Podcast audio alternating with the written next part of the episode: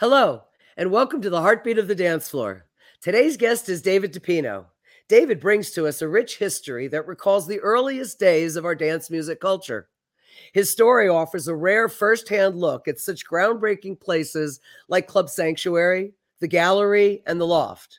We've discussed the importance of these clubs in our previous podcasts. Now we'll hear about them firsthand from someone who was actually there. Another key role that David played in our dance culture history is that he was the person that found the place at 84 King Street in Lower Manhattan, showed it to Larry Levan and Mike Brody, and their response was thank you. This will be our new home. And thus began the 10 year reign of the Paradise Garage, arguably one of the greatest clubs of all time. Since its opening, David, wor- David worked in various capacities at the garage, as we lovingly called it. However, he also has the rare distinction of being one of the very few DJs who ever played on Larry Levan's custom built sound system. Dare I say, you're the only one that ever played there on a regular basis. So it is without any further ado that I welcome my friend and keeper of the flame, David DePino, to the heartbeat of the dance floor. Welcome, David. It's a pleasure to have you here. Marsha, Marsha, Marsha, thank you for having me.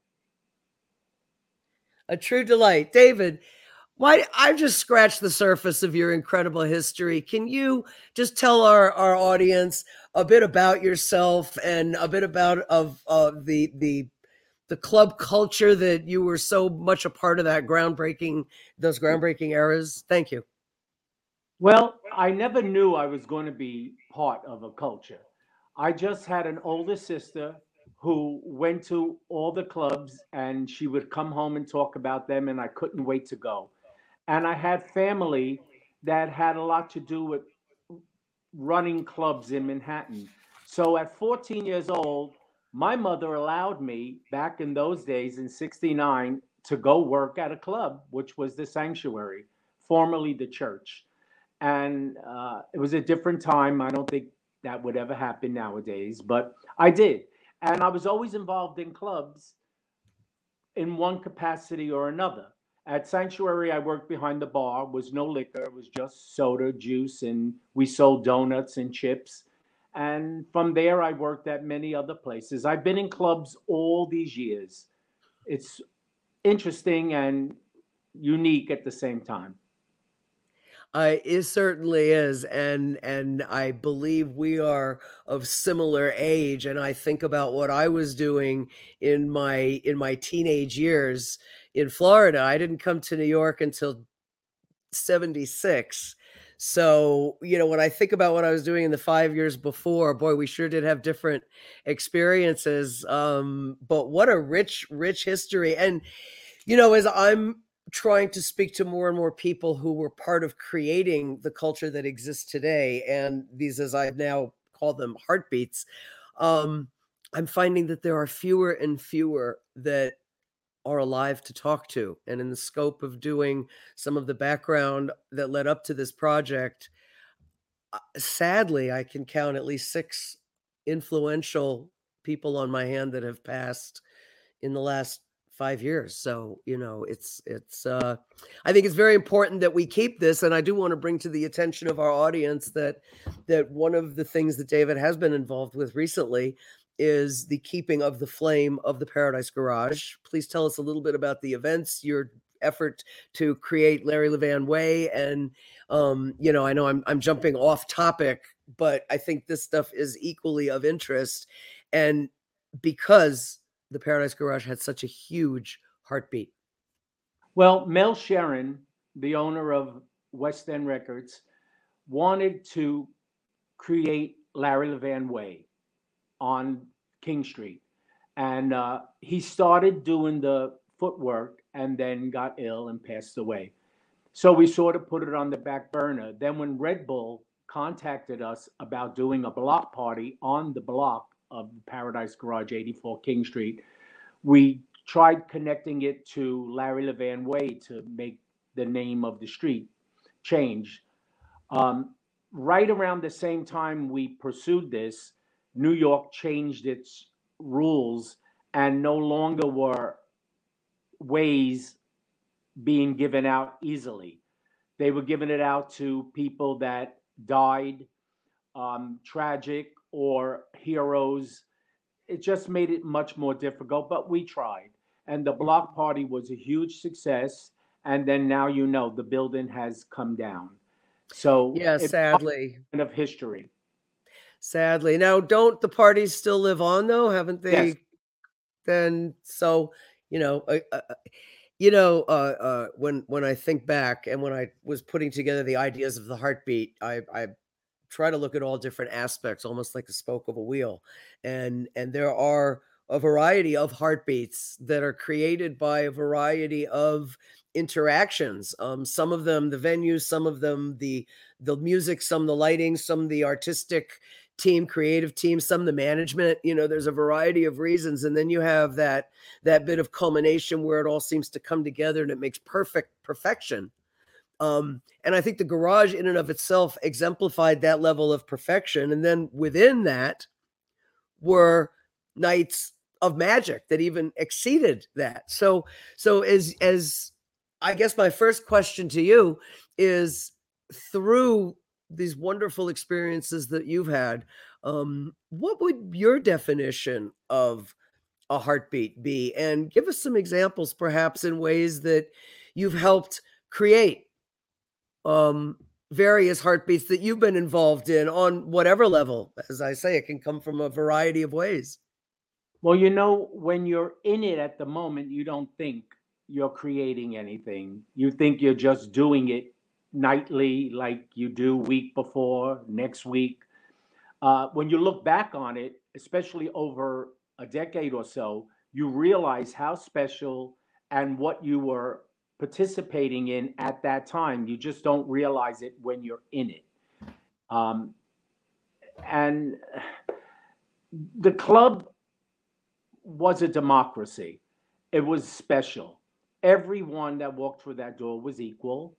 And that's how Michael Brody and Larry wanted it to be. And I think most clubs were. The Saint was, uh, 12 West was, Flamingo was, Gallery let was. Me, let me clarify, and I don't know from Gallery because that was a little before my time. Um, but 12 West, Paradise Garage, and Flamingo and the Saint were all membership clubs as opposed to uh, other venues like Studio 54 or the Ice Palace or Xenon or, you know, a myriad of other places that were in the city at the time. And yes, I would say that the Paradise Garage and 12 West, probably of all the private clubs, had the most democratic membership policies. Yeah. And they also were the most open to letting people in that didn't have the membership connection. You yes. know, typically you were a member, you had to be a guest of a member, or in my case, in many instances, you worked in the industry. And so they let you in because you were bringing product to the DJ or whatever. but I would say that both 12 West and the Garage did exhibit beyond their membership requirements a heart to also admit people who came in off the street who knew of it. Because look, right. not everybody knew that these places existed. But it wasn't like Studio 54 where you waited online and you got picked. You could Correct. Come, in, come in. No, you can't. Michael Brody did not want that to be. Correct. And exactly. Good old days. It was you know it was a very special environment. I know i have my own personal connections to the garage and many of memories are with you in larry's booth in the vip room. I mean that was one of your tasks. Um you know in fact uh uh there there were there were so many different nights and different events that I would say had their own heartbeat. Some of them were extremely outstanding, you know. The, and Larry was one DJ who certainly had the crowd in the palm of his hand at all times. And when you were there, it was his house. He was a puppet master. It was, it, or I like to think of him as a Pied Piper. 50% uh, of the other. it, yeah, exactly, exactly. But, you know, it was it was his house. You were going to his house for a party. It was perhaps the biggest house party you had ever been to, but that's well, what it was. Jays back then had one residency. a lot of clubs back then had several nights of the week they were open with different DJs. Larry was the sole DJ. It was his home. He, you went like David Mancuso and Nicky Siano and Gal. You went to their house party.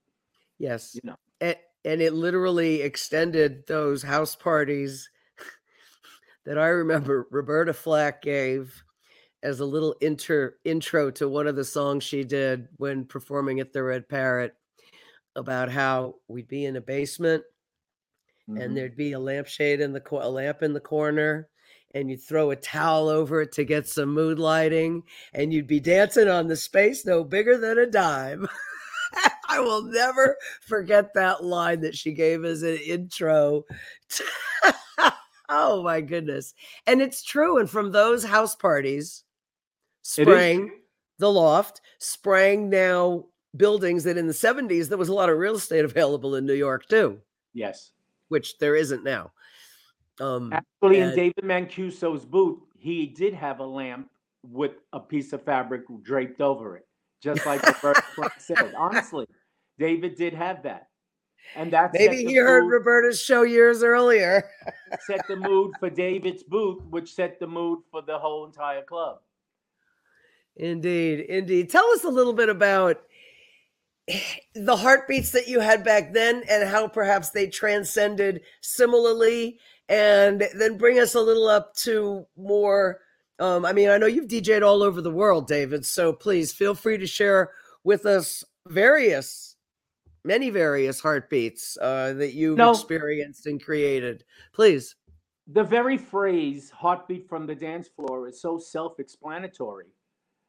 because the dance floor is the heartbeat of the entire party. you know, the the symbiotic relationship between the DJ's music and the dance floor is what brings it to life, just like an actual heartbeat. It thrives, it pulses, it pounces, it gets excited like when your heart is racing over being extra happy just like when you're peaking the room. You're you're giving the heartbeat that jolt of energy.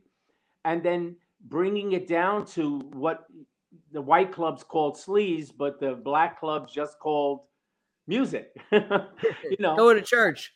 Yes. eh, eh, So the heartbeat from the dance floor is so perfect in describing an evening at a great club with great music and great friends and ah, oh god i'm just going off because the memories are just millions of memories in my mind and it's wonderful It it really is. It's very rich, and you and I were there at the same place at the same time on many of those occasions, and we certainly infiltrated the same worlds, and so many of the same people, so many, many, many dear souls that have gone by that touched each of us personally. I mean, Frankie Knuckles before he has Chicago fame, uh, Mm. the wonderful Tee Scott. I, I mean, just so, so, so many. I, I talent talent talent Yes, amazing talent. And of course, Roy Thode. I mean, you know, that's been my personal legacy project for quite a while. Um, and and you know, the I I'm a firm believer that if you don't know where you came from, it's hard to tell where you're going. And and I think part of today's dance music culture has erupted to a scale that we never thought possible. And thankfully now, some 40 some years later, we look back and say, hey, those really were foundations. Those really were building blocks that meant something. It really does follow a trail of history. And I And guess you have to be an old fart to realize it. What's sad is the DJs nowadays that make millions of dollars, they don't know the shoulders they're standing on. Well, hopefully we're going to educate them, and hopefully that is one of the the purposes of creating an interesting broadcast that people Yeah. are going to want to tune into. We'll have hope to have a lot of interesting guests and talk about a lot of topics and educate people as to you know what it was like back then that euphoria that that thing that i personally think is missing in many ways because of internet and cell phone accessibility. Even if you had an old fashioned Motorola flip phone in 1994, it didn't have a camera in it. So when you went to a club, when you went out dancing, when you were going and, you know, that saying, if it happens in Vegas, it stays in Vegas. Well, that was pretty pervasive before we all had camera phones.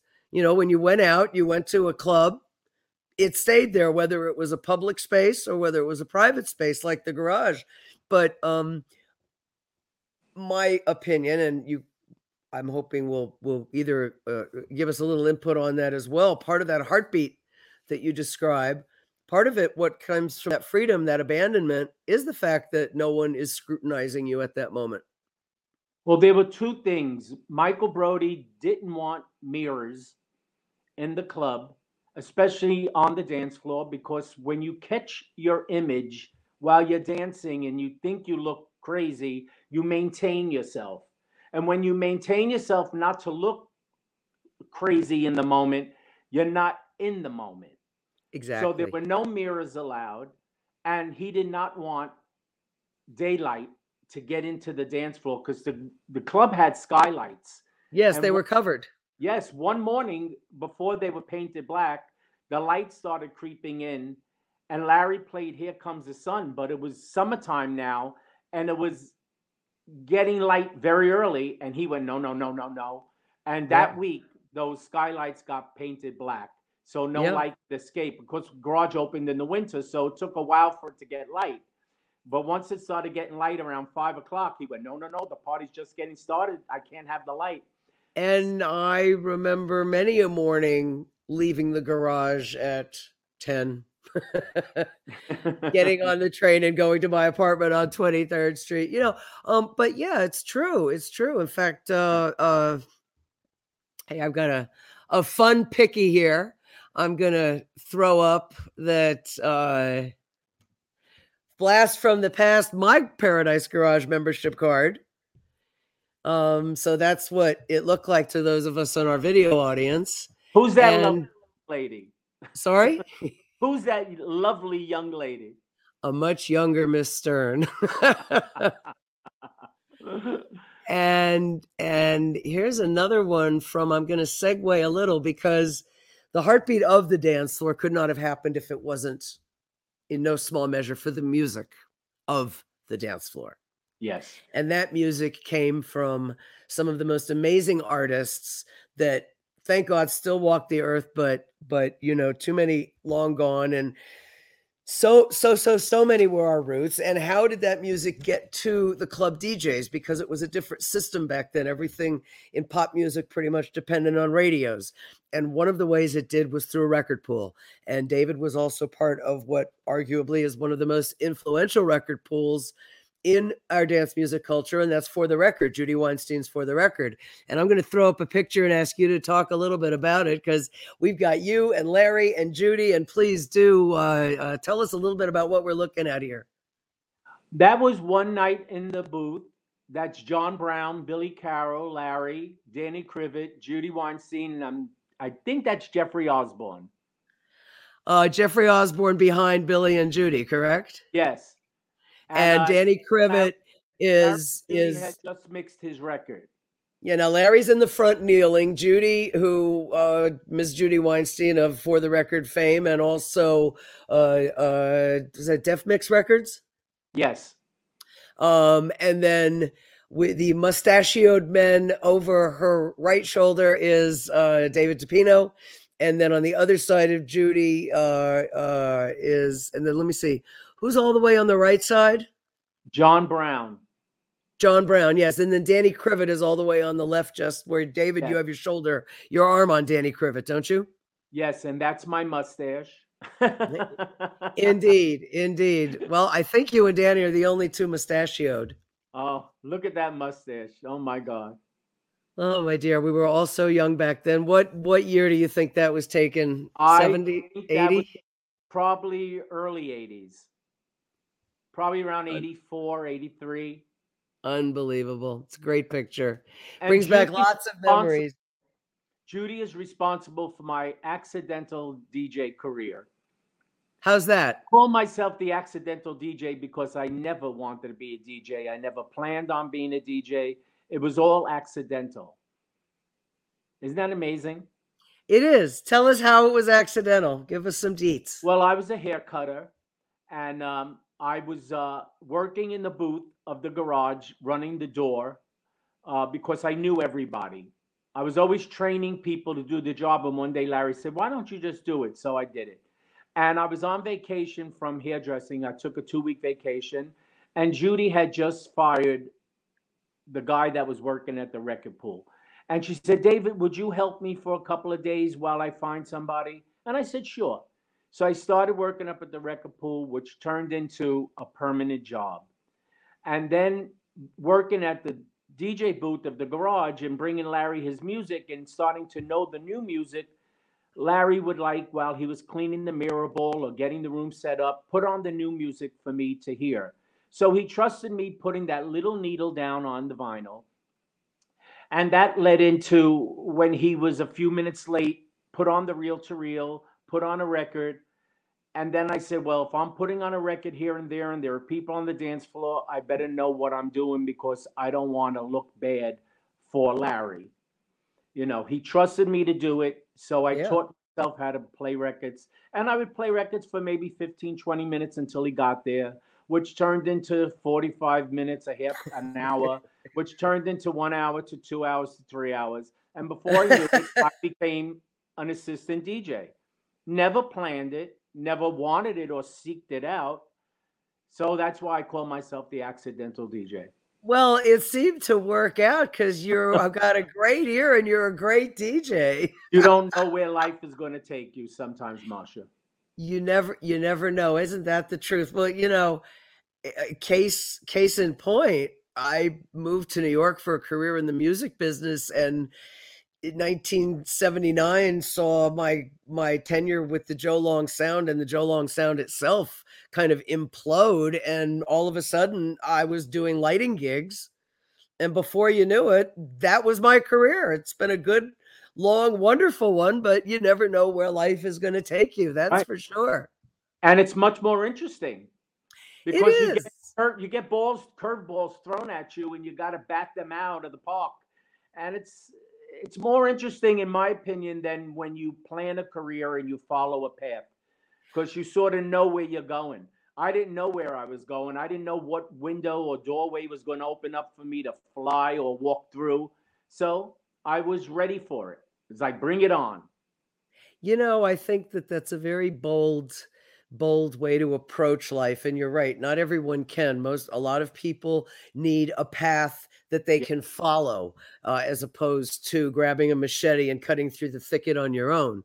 Um, but you know by by the same token there were a lot of aspects of of me dropping everything in Florida and and moving to New York with $400 in my pocket in 76 that I don't think a kid today could do Today even, is a horrible. Even time. with inflation, even when you're counting for inflation, you know there was there was a culture, there was opportunity, there was a setup in the city that existed at that time. It was a regentrification also of the city.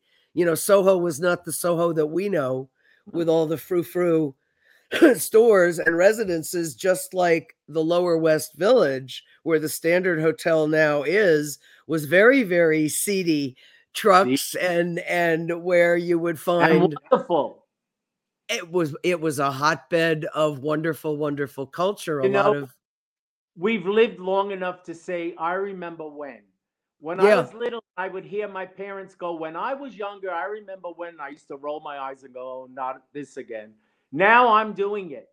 And it was a different time. It was a different set of rules it was a different experience. Everything was new, everything was first. Nowadays, I think the club scene is terrible, but I'm jilted because I, I was there for the first round of everything, the first creation of everything, the first modern everything was new.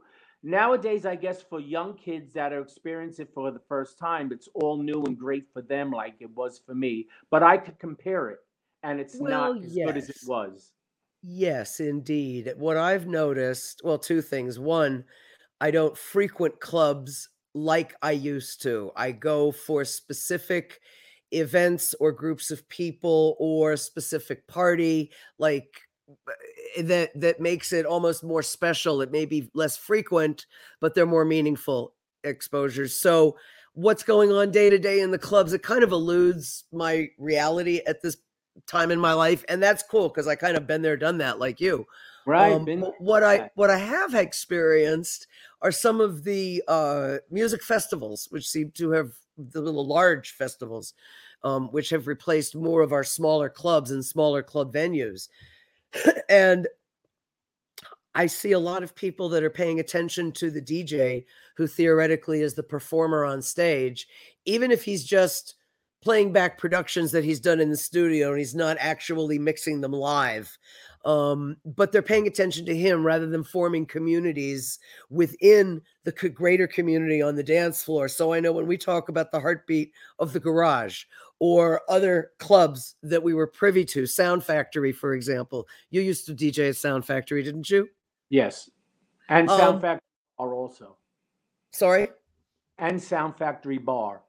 Sound yes. Factory for a couple of months. Frankie Knuckles and I, after Junior left, rotated Saturdays for about six months to a year, and then I moved on. Now, to clarify, there have been a few incarnations of the Sound Factory. There's the I'm original talking about the original one on 27th. On 27th, and the Sound Factory Bar was the next incarnation that moved to Midtown, right. wasn't it? Right. It was uh 21st Street. Yeah. Sound um, Factory then moved up where Pasha was, and then Sound yeah. Factory on 27 became Twilo. Yes, yes, yes. So there were actually three sound factories then, huh? Well, Sound Factory and Sound Factory, then Sound Factory Bar.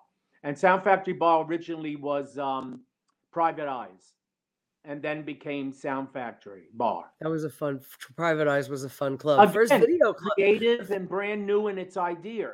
I remember mm-hmm. once going to the limelight and these young kids going, "Oh my God, I can't believe there's a club in a church." I said, "Well, you obviously never heard of the Sanctuary."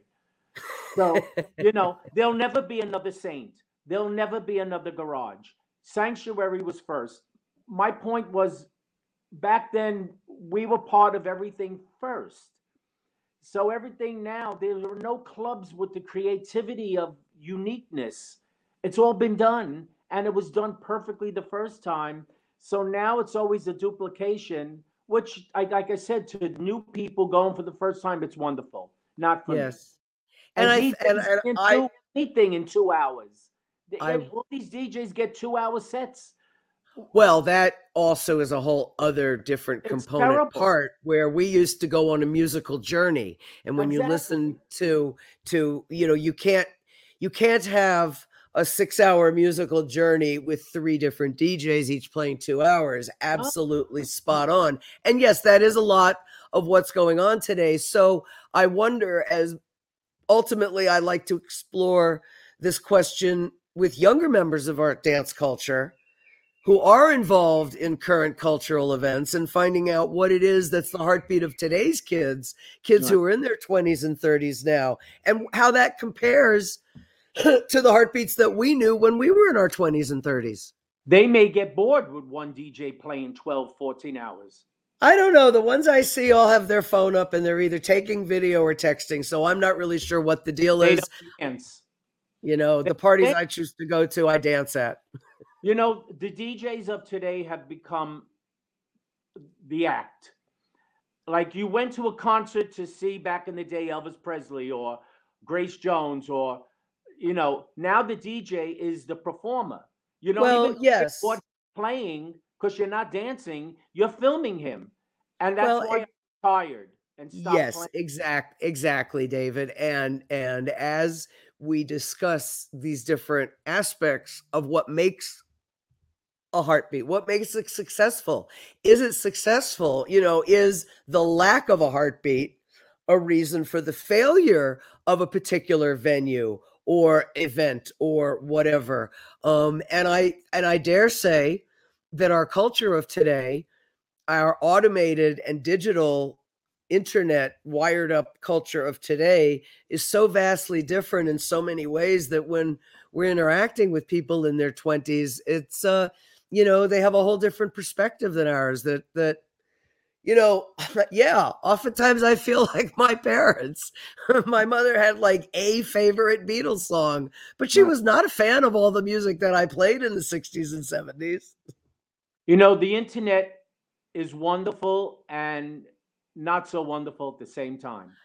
Yes, as as is life. This is true. But life. we're not here to expound the philosophy of the internet or life. What I am here to expound upon is the philosophy of our dance music culture, your background, what you've done, a few of the different places that you've experienced. I know you also have a rich history of working with Richard Long, of working internationally at other various venues. For those of you that don't know, Richard Long was also probably one of the most influential sound designers and sound system builders uh, in New York City and the world. you want to give us a little insight into that, David, before uh, before we move on to uh, the where are you now and what are you doing now? Richard Long was a great sound man. Um, he built sound systems, and uh, the garage was his first real big sound system. And what I found interesting about Richard was he listened to Larry.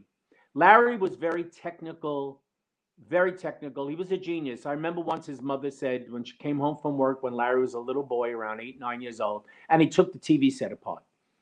She walked in and the TV set was in a million little pieces and, and he put it all together again. She said right then she knew she had a problem. that she had a little mad scientist on her hands. And yeah. Larry was very technical. And when he would have discussions with Richard, like, I want the sound system to do this and I want the sound system to be able to do that. And Richard would listen, and Richard would, I don't know if he, who he went home and confide with uh, on these things, but he would come back with little ways to achieve what Larry wanted. The bass speakers at the garage were called Levan horns because Larry had an idea of an extension on them that would change the sound of a bass speaker. And they were named after Larry because it was his idea. My point yes. was they had a relationship. It wasn't just the sound man came in and put his sound and didn't pay attention. The room was acoustically treated. Back then, you didn't find rooms that were acoustically treated because club owners wanted their rooms to be pretty. Well, Garage and not for not for nothing, the garage was also unique because, as we said before, it was Larry's home. It, it was, was a club home. where he was the resident DJ. It was only open two nights a week, and he was at the helm. Now, Richard Long also put the sound system in Studio 54. He put the sound system in the Palladium. He put the yeah. sound system in a myriad of other clubs that I could go on and on. That said, and many he, as he worked with the management, the construction crews, and the designers of the clubs, he did not have that one-on-one relationship with someone who was hands-on in the mm-hmm. sound system in the room every night like he did with Larry. And that is why the sound system at the Paradise Garage was probably one of you know still is referred to as one of the best sound design sound systems period. And it was constantly being tweaked as you said. Constantly. and it was because larry was hands on so many nights richard long would show up at the garage with people. And yeah. those people are people from around the world that were building clubs and garage was his showcase. Yeah yeah. Come in and hear that sound system and of course larry would show it off and, and I remember I remember some nights when they'd come in with a piece of equipment and Larry would say, Hey, wait a minute. And he'd be put on a long record and wiggle jiggle and plug it in and check something out. I mean, Larry would jump off the cliff literally with remember things in the middle of the night with what a thousand people on the dance floor, 800 people on a dance floor. 2000. Everyone went with the flow. There was one night Richard showed up with this piece of equipment and he it was called the Quintessence, and it was like a crossover, but it had special effects to it. And Larry right away put it into the to, into his console and hooked it up. At the same time, Michael Brody was walking in the booth to say hello to Richard and everything, and saw that and went, "Oh no." If he likes it, how much is that going to cost? How much is it going to cost me? and Larry had the toy of the evening, and created such magic that night because he was extra interested in the night because he had a new toy. Larry loved the toy. Larry loved the gadget. Larry loved to control it. He did. He did. And he got everything he needed from everyone who was on the dance floor in that room that night because that fed Larry and Larry fed them. And there was this back and forth that created just the most amazing energy that was in that room. And again, that's not to say other places didn't have their own energy, but Larry created a very, very, very special environment. And, you know, nod off and, and, may they both rest in peace. And I am grateful to have been able to call both Mel Cheren and Michael Brody friends, not just, you know, colleagues within the industry, but actually friends. And I don't know of two people who had greater, bigger, more generous, more kind hearts, who were more, you know, giving in nature. And what they created, they created for a community.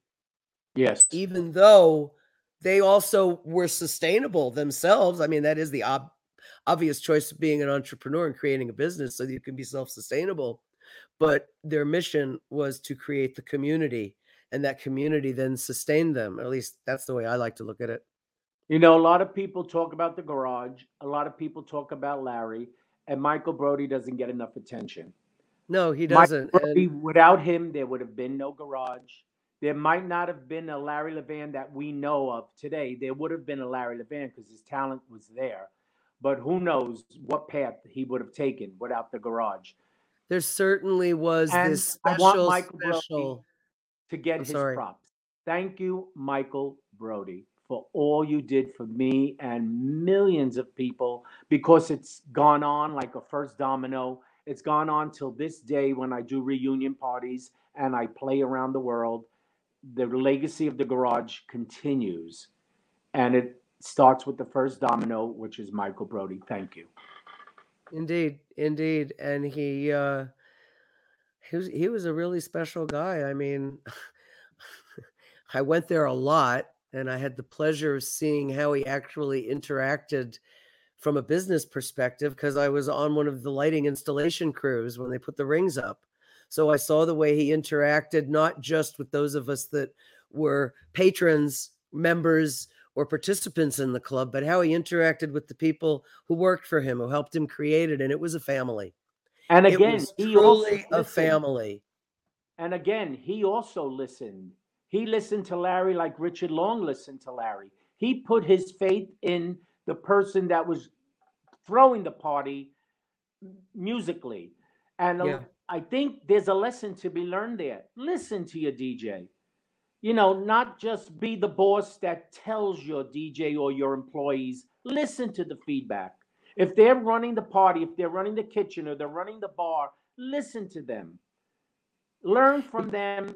Don't don't always tell them. And I think I've worked in many, many clubs where the owners just told you what they wanted. They didn't want to hear a word from you. And that's not good. So I agree. I agree wholeheartedly. And, you know, I think in any business in any interaction doesn't even have to be business interaction in any interaction when you open yourself up to the input of that other person who's on your team or that other person you're working with it builds a greater bond between you and it builds a unified force to go forward in the same goal having the same goal um and it doesn't matter what your job is if your job is sweeping the floors and cleaning the toilets the, when the night is over. Exactly. Or your job is putting out the fruit in the fruit bowls and dishing out the refreshments during the night or in your case being our vip door bouncer. No but it's true. Whatever it was you were participating because it was your space. And you know david i think we both can say that we're very grateful to have been involved on an inside basis in places that offered us that. I know that yes. my it, it, it really is and and I don't work in clubs anymore. I don't know if that exists, but I like to think that on some level, when you have successful enterprises, um, whatever those enterprises are, that you do have camaraderie, you do have the interconnection and and you do have the the availability of learning from all aspects of the team. Uh, I I think that if we look at corporations, we can look at various business profiles in corporations and see some of them that do a little out of the box better treatment of their employees end up down the road having a greater product line, a greater productivity line, a greater monetary bottom line, et cetera, et cetera, if you just give kindness a chance. I remember working for someone, I won't say who. Um, at the beginning of the party, I'm, I'm hearing some static sound, and I'm saying, I think I need a new needle. So I went up and I told the owner, I said, I need a needle. Why? I said, I this needle has had it. You're open five days a week, five different DJs. The needle's had it. A $35 needle on a half a million dollar sound system, and I was getting the blues over wanting a needle. And I was Exactly. saying, I'm the DJ. I'm telling you, it doesn't sound good. And if it doesn't sound good, I'm not going to play good. If I'm not going to play good, the dance floor is not going to have fun. It's going to affect the whole night. And $35 shouldn't destroy a night. But my point is, some bosses don't give you that back and forth. They don't listen to you.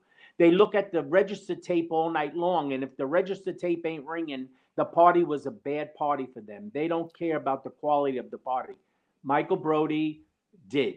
That's exactly. And and that's why the Paradise Garage had a heartbeat and was successful for as long as it was. And your other example is probably a prime example of how a place cannot have a heartbeat.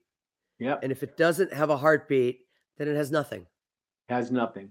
It's true. It It's there. It might serve drinks. It might have music, but it Yeah. doesn't have a heartbeat. It doesn't have No. a soul. It doesn't have a soul, is the word.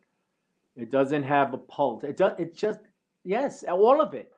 It I guess I should have called this show "The Soul of the Dance Floor," huh? Well, copy from the dance floor that runs the soul. I don't know. It's all wonderful. And thank you, Marsha, for being someone who's preserving the history and culture by documenting it. Thank you. Thank you for saying that, David. I I I'm actually having a really good time and it's it's a pleasure because you and and my guests so far and I'm hoping all of my future guests we have a common history. We're friends. We've known each other. Gosh, I remember seeing you at the garage, seeing you at the record pool, um, you know, on and on and on uh, from my days as a record promoter and a record uh, when I worked in record production. So it's wonderful to be able to share this and record it. We've got technology now. Um, honestly, I don't know if I would have discovered all this technology if it wasn't for being in lockdown and Zoom and and happy hours with my production industry events. But it's been a real pleasure putting these podcasts together, and you are but a small part of the overall story. Um, are you? Uh, I I know you're currently involved in the the annual Larry Levan Paradise Garage commemorative block party. Are there any other projects or any other things you'd like to um, tell us about that you're doing? Or you know, one of the things we didn't touch on, which was a great story. Um, and also a huge part of your career and very current. Don't we have a film that recently came out about a lot of the ballroom culture and your uh, work with the House of Xtravaganza and um, being in films yourself, going back to Klute, the movie that Jane Fonda did back in the 60s. Uh, I was very surprised to learn that that was uh, one of the scenes used at from the club Sanctuary um, back in the day, and you were an extra in that film. Yes, I was. I was an extra in Klute. I was an extra in Octopussy. I was in India. Uh, opened a club that Richard Long built in India, and uh, James Bond was filming, and he did a, a film moment in the restaurant there, and I was sitting at one of the tables. I keep searching for myself, but I don't see myself. But I was there because Did I you had get paid? uh, You were there. Did you get paid? was- You were there. I went all the way to India to, to be in a James Bond film, and uh, and you That's don't fabulous. see me anywhere. Yes, um, Sanctuary was a great club. Uh, they were all great clubs. They were all they great. each had their own identity. Was it I- it's wonderful, Marsha? Oh, I, it, it was you know, y- a while back. Somebody asked me what my favorite club was, and I I couldn't for the life of me pin it because back in the seventies and early eighties, we went to different clubs every night because each And one was its own unique clubs to go to. experience.